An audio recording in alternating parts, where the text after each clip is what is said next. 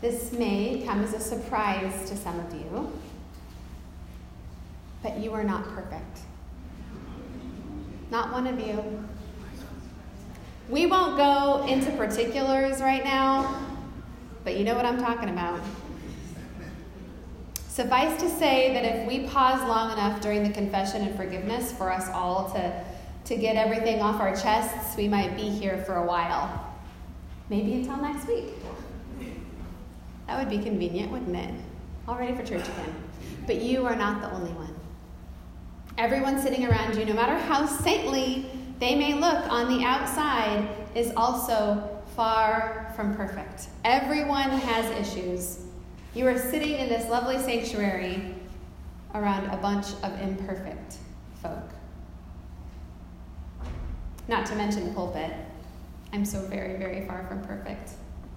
I'm a work in progress that probably seems more like a stalled construction project.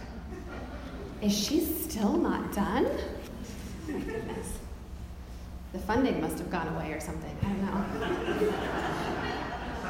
I've been working on it, I really do, for the better part of 40 years with varied results. Some days are better than others. But I think, church, that our best hope are these imperfect people around us today, coupled with the grace of the Most High God. The people in our Nehemiah text this morning were freaking out about how imperfect they were. They had been attempting and failing at following God for generations, and it had started to get ugly. They were exiled, beaten down, losing faith, and they knew it. When they heard the ways of God read to them again and realized just how far they were from those laws in their own lives and experiences, they wept and they mourned. They were so upset that Ezra comforted them and told them to take heart, to go home, to eat delicious food, to enjoy their lives, and remember that the joy of the Lord is their strength. Their strength does not come from getting it perfect. Their strength did not come from getting religion correctly, but in the joy of the Most High God.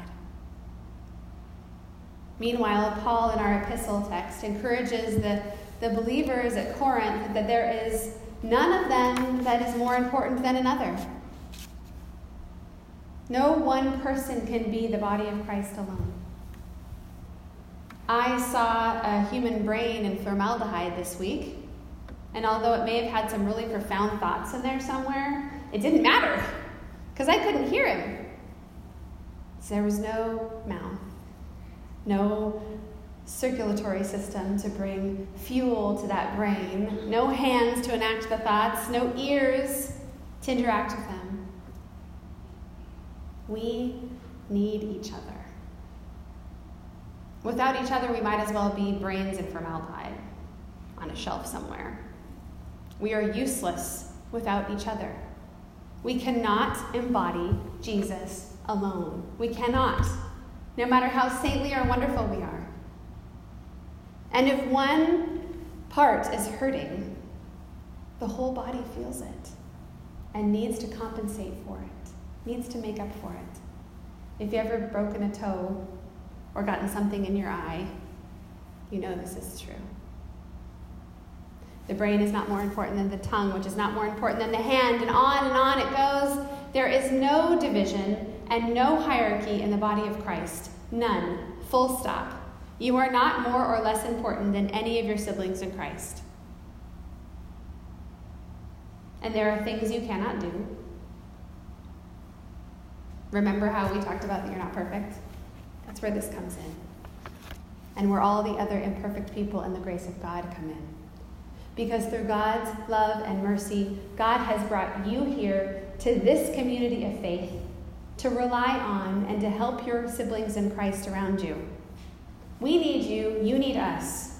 You are here to lean on each other, to learn from each other, to hold each other up to pray for each other. Teamwork, as they say, makes the dream work. Jesus brought the message together with his reading of Scripture in the synagogue. He had started to build a reputation for himself through his healings and his ministry. And then he came back to his hometown where everybody had seen him from the time he was a little one, running up the aisle to go to children's sermon, or maybe running down towards the narthex instead. And as he stood up and read the words of the prophet Isaiah about the values of the kingdom the equality, the freedom, the justice, the mercy, the love he embodied them. And he told the people gathered in the synagogue that day that they were seeing the prophecy fulfilled in front of their very eyes. Now, Jesus was great at riddles, but what on earth? There were no captives running free. I don't think that they got like a call down the, hey, everybody, the prison gates open wide. That wasn't literally happening at that moment. There was not literal healings happening right there. What did, what did he mean by that? I believe that Jesus was not saying that these realities were being enacted all over the world as he stood there. Instead, he was saying, I am the kingdom come. I am the path to generations of armies of love that will do my work, that will set the captives free, that will over and over again open their blind eyes and see what's around them, that will stand for the oppressed. In Jesus standing there, the incarnation, God taking on human flesh, the kingdom had come to earth. And it is not a doing, it is a being. Jesus stood there and claimed the world, claimed the future for the kingdom of God just by showing up. The fact of Jesus and the revolutionary love, the pattern of death and resurrection, the hope that the good news brings, it is the kingdom. And the way it moves us is in the release of the captives, the sight of the blind, the year of the Lord's favor. Now, when things start to go off the rails for us, like when we really start realizing that we're really imperfect, right? We'll do what the people of uh, in the book of Nehemiah did, right? We try to double down on the rules. Tell us the rules again. We're so upset. We'll just tell us the rules and we'll get it right. We promise. This time we'll jump through the hoops. Right, we'll do it. I promise. It's like my kids bargaining when they're going to get a consequence, right? No, mommy, I promise. I didn't realize that was going to happen. We start trying to jump through those hoops and get the perfect map or the perfect doctrines or all the right answers or a church with all the perfect people, which isn't this one. And in our grief and stress and anxiety, we often forget who we were made to be and who we were redeemed to be. Our Christian faith is not about rules, it is about relationship.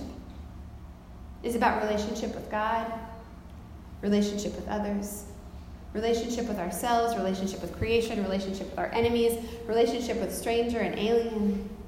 Relationship is paramount to the kingdom of God because it is not the kingdom of God is not a geographical location, but a heart and soul transformation from the inside out. The kingdom of God is not a hierarchy over top of a former hierarchy. It's blasted out hierarchies for all time. The kingdom of God is not tribalism. There is no one group or creed or denomination that lays exclusive hold on it. The kingdom of God is not a destination, it is a journey. The kingdom of God is not stagnant, but requires agility, courage, and openness. The kingdom of God was perfectly embodied in Christ. And now we are the body of Christ for the world. God's kingdom come. I'm not going to lie to you. Sometimes I think this is a terrible plan. I mean, look at us. Seriously. And not just us, but all of humanity. Seems like humanity gets it wrong so often, right? And I don't blame the folk in our Nehemiah text for just having a good old fashioned cry. Just cry it out. This having the body of Christ in the kingdom of God embodied by humanity is terrifying, and it sounds, quite frankly, like a horrible idea. But then I remember that it's God's idea, and I am filled with hope. And that hope gives sight to my blind eyes. And where I once saw imperfect people with a lot of faults, including the person that I look at when I see the, when I look in the mirror, I start to see instead so much holiness. I see it in you. I see gifts. I see grace. I see love. I see vulnerability, which is the fiercest form of strength. And I see Jesus. Where the body of Christ is, the kingdom has come. It doesn't mean the world is perfect yet, no way. It doesn't mean that we're perfect. That's laughable. We are between already and the not yet, between the resurrection and the final culmination of God's kingdom. And the body of Christ is not doing, but being. It is not the rules, not laws, but grace and peace for this present moment and every moment that comes after that. It is love sufficient unto the day or unto that minute, depending on how much we need it. It is a sibling in Christ that can stand in our stead when we need to rest.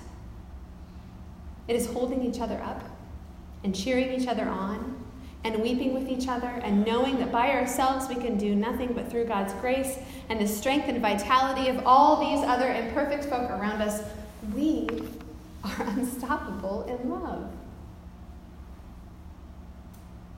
You are not perfect, not even close, but you are loved and accepted as you are. Know that to the center of your bones Know that what you have is enough. And have the courage to lean on the grace of God in whatever form it takes. A divine word, the arms of your family, the strength of your siblings in Christ, the simple beauty of a bird song. The other day on my runs, I had these trumpeters fly over me, and I stopped and I could hear the wings a beautiful, divine chorus. So amazing. God showing us God's grace in every moment. We are the body together. We will see God's kingdom come. The Spirit of the Lord moving freely and joyfully amongst us. Good news to the poor, release to the captives, sight for the blind, freedom for the oppressed, and the year of the Lord's favor. Amen. Let's stand and sing We Are All One in Mission, hymn number 500.